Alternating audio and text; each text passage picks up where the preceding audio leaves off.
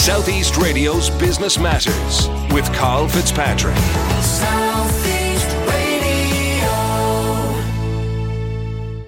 While many companies have begun to adopt the principles of lean startup in order to increase the pace and agility of their innovation initiatives, but most have had limited success in doing so. My final guest this morning is Jim Euchner, the author of a new book called Lean Startup in Large Organizations.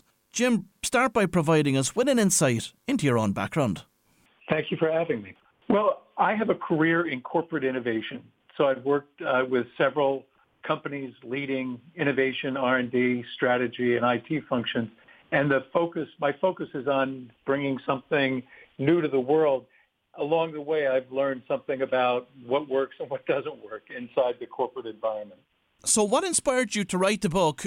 I was inspired because I think a lot of uh, a lot of new business innovation in particular gets stuck inside corporations. Uh, corporations invent something new that could create a new business, and they're unable to get out of their own way, and it ends up being brought to market by somebody else. And there are predictable uh, impediments to innovation, new business innovation inside large companies. And I wanted to isolate them and figure out ways of, uh, share ways of getting past them. And what are the common problems that you see within large organizations that prevents them from innovating fast enough? You know, there are a range of them at different stages of innovation. I think when you're building the innovation practice, uh, one of the biggest challenges is just getting the innovation team to be customer centered in its orientation, to get out into the world and learn from customers and learn from other parties that are necessary to uh, to bring an innovation to market that's where I think the lean startup as an approach really excels. It uh, it takes a matter that's of high degree of uncertainty about customer need, channel, business model, partnerships, et cetera, and systematically in an experimental approach uh, brings you from high uncertainty to low uncertainty. The irony is that the experimental approach that you use uh, often raises antibodies inside the corporate environment. And so a lot of what I've studied and written about is what those antibodies are and how you can overcome them. So, how is the lean startup, in a nutshell, actually implemented within organizations? Well, the lean startup is, is based on, uh, I, I call it the how to learn and the what to learn rules. The how to learn uh, are lean learning loops. They're basically business experiments. There's something you've isolated that you want to know, whether it's about the customer or the business model. You devise an experiment to try to learn it. Oftentimes that includes a prototype. Um, in lean startup, it's what they call the minimum viable product. Then you run the experiment, you learn from it, and you either keep going or you uh, or you pivot. You change direction in some uh, significant way. There are three things that you try to learn.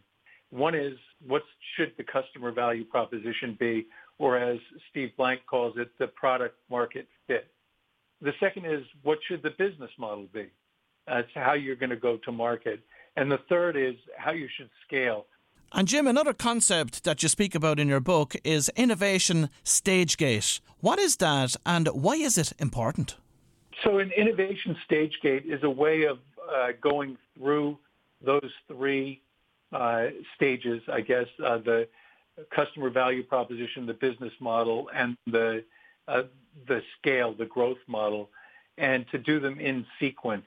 Uh, in lean startup, which is uh, you know operating from the ground, they're often done all at once. You build a small business and you make it bigger it works for one small customer segment, and then you grow out and you adapt from there. You're working on the customer value proposition, the business model, and your growth strategy all at once. Inside a large company, that seems really chaotic and uh, and unmanaged. And most large companies hate unmanaged processes. So what you do is take the three stages and you are the three things that you need to learn uh, and you put them in stages. First, understand the customer, their needs, the value you create. Second, understand what business model will let you capture value, and third, you incubate and learn how to scale the business and test it in the real world. Why don't more companies put more resources into actually going out, engaging with the customer, and listening to their needs? I think that they think they already understand the customer needs, either from their sales force or user group, or uh, or, or they believe that they understand uh, the customer in a way that the customer couldn't tell you because they're introducing new technologies that are hard for uh, customers to appreciate or envision. Um, people sometimes go back to, uh, you know, Ford or, or uh, Steve Jobs saying, look, if I ask the customer, Ford said, they'll just tell me they want a faster horse. Um, Steve Jobs was pretty famous for saying the customer can't, I don't remember the quote, but can't uh, see the future. You have to create the future and help the customer to see it. My experience is that that's generally not true. People generally don't really understand the customer. They generally are not of the level of genius required to anticipate uh, customer needs at the level that Steve Jobs could. And as a result, they launch things that customers don't want. And just to expand further on that topic, when we talk about philosophies in relation to innovation, are the customers better when it comes to the evolution of a product or service or the revolution of it? I think customers can tell you where they want to go next with an existing product or service. Uh, if you're good enough, if you listen to them and you listen carefully, uh, I think you're able uh, you're able to leverage customer insight. That's what I call type one innovation.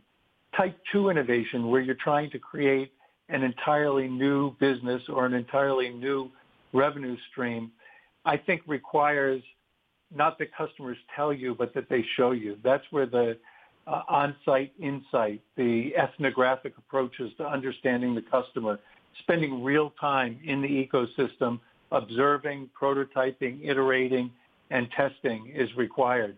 Customers can't tell you, but they can show you. You can learn the world that they're in, where they've got challenges, what's working, what's not working, and using your knowledge of where technology is going, you can identify ways that you can create new value or new world for the customer and many organisations are faced with innovation resistance within their own teams. What are the root causes of this and how can they best be overcome? I think the resistance uh, comes oftentimes from functions that have a day job, whether it's IT or procurement or sales or uh, or legal liability or intellectual property law. Those are all examples that I, I mentioned in the book. Essentially, they're there to do a job for the core business. And that job has generally been optimized for that business. Anything that you Im- impose on them for innovation is both a distraction from delivering their core commitments and a risk because they might make a mistake if they're dealing with something very different from uh, from the world they're uh, they're used to focusing on. Uh, those are risks. I think I, I like to say that if we were in their shoes, we'd probably do exactly what they do. Um, they're uh, they're you know protecting the integrity of the core business. There are ways around this. It's first of all understanding that the objections are reasonable, not unreasonable. So try to understand what the concerns are and try to negotiate. Uh, try to understand how you can do what you need to do to leverage the asset of the corporation or just to leverage the resources and how you can do so in a way that's not disruptive. And Jim, you also speak in your book about the importance of creating asset based opportunity spaces. What are these and how should they be developed?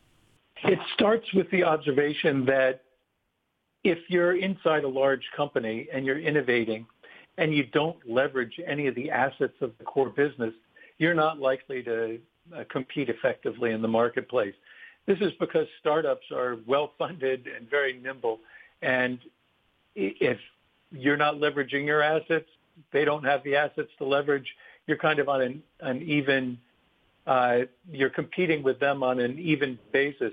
Whereas if you leverage the assets of your business, whether that's your uh, your technology or it's your service network or it's some other asset of the corporation, your customer base, you greatly increase your chances of winning in the marketplace. So that's the reason for building them. I, think the way that you build them is to start with where you want to go. You know, identify a world that you can uh, create for the customer and ask which assets might I leverage to win in that marketplace. And uh, when at Goodyear, when we were looking outside tires, we identified the service network as an asset that we had that uh, others couldn't. There were lots of startups just delivering technology.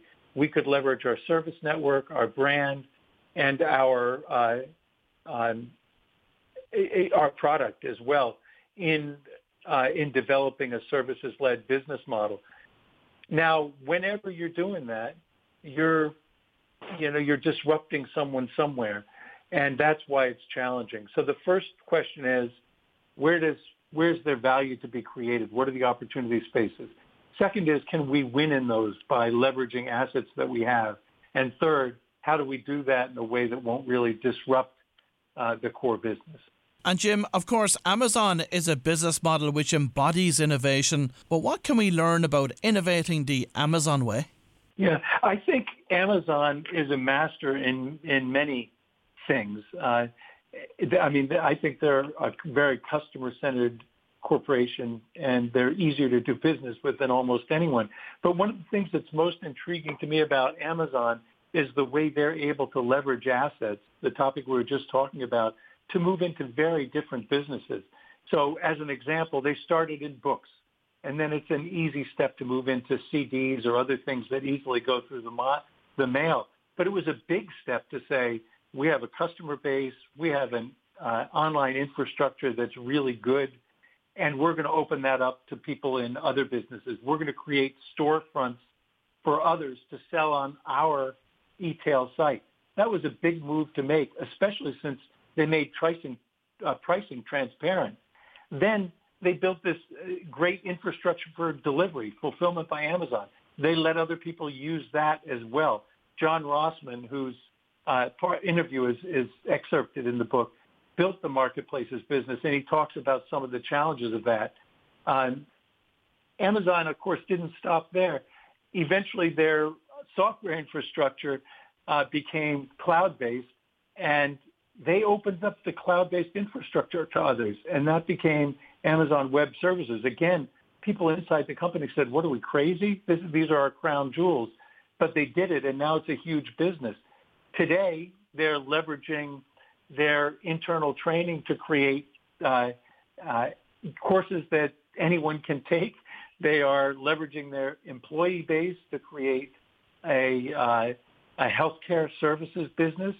They've obviously they've moved into uh, from books into ebooks and then into audible books and into and into uh, uh, streaming services. So every step of the way, they took an asset and they leveraged it into a new space. And that could have been disruptive or cannibalizing of the core business, but they accepted that risk in order to create the new.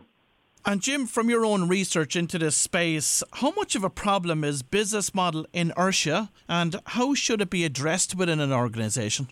I think companies are generally very stuck inside their business model.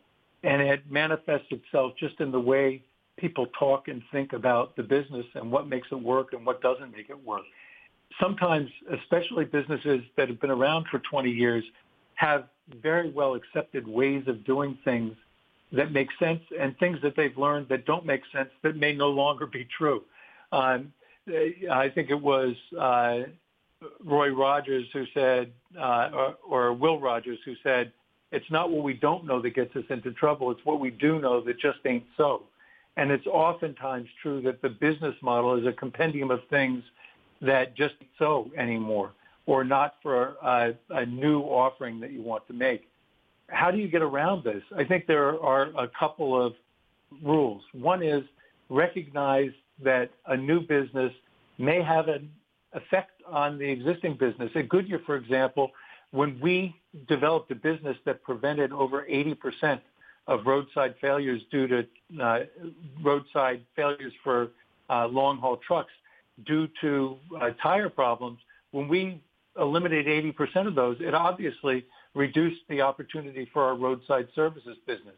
But it also created other opportunities to pull through product, to provide service uh, for uh, for tires that were not Goodyear tires on vehicles, and uh, for the service organization to uh, do the installation and uh, and maintenance of the new uh, the new products.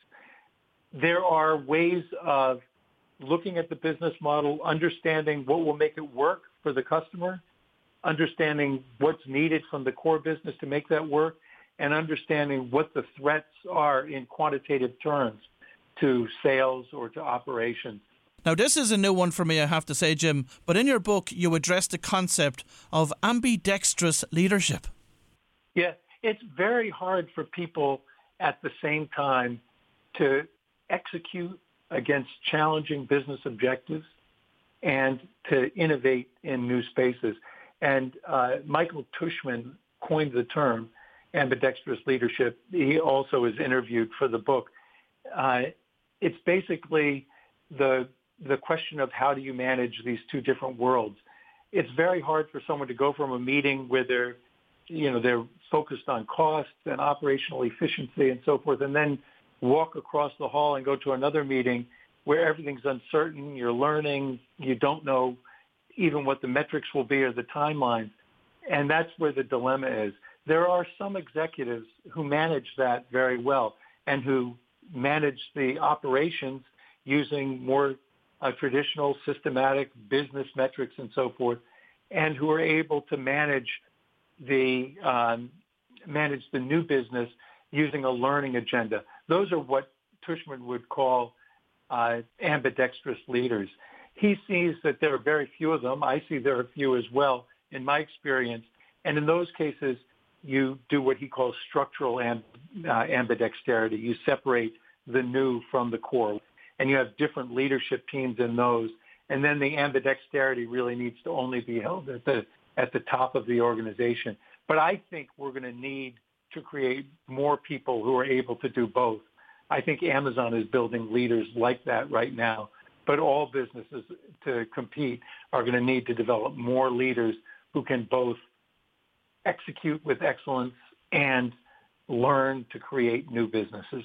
Finally, this morning, what are your top three tips for effectively implementing lean startup in large organizations?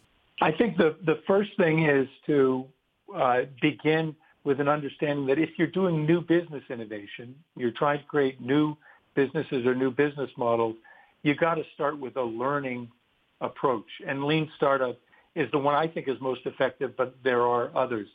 The second thing is to understand that that's going to engender resistance inside the organization. So expect that. And the third is this is something that the CEO cannot entirely delegate. Well, if you've just tuned in, that was Jim Euchner, author of the book Lean Startup in Large Organisations, and I'd like to thank Jim for sharing his expertise with us this morning. Southeast Radio's Business Matters with Carl Fitzpatrick. Southeast.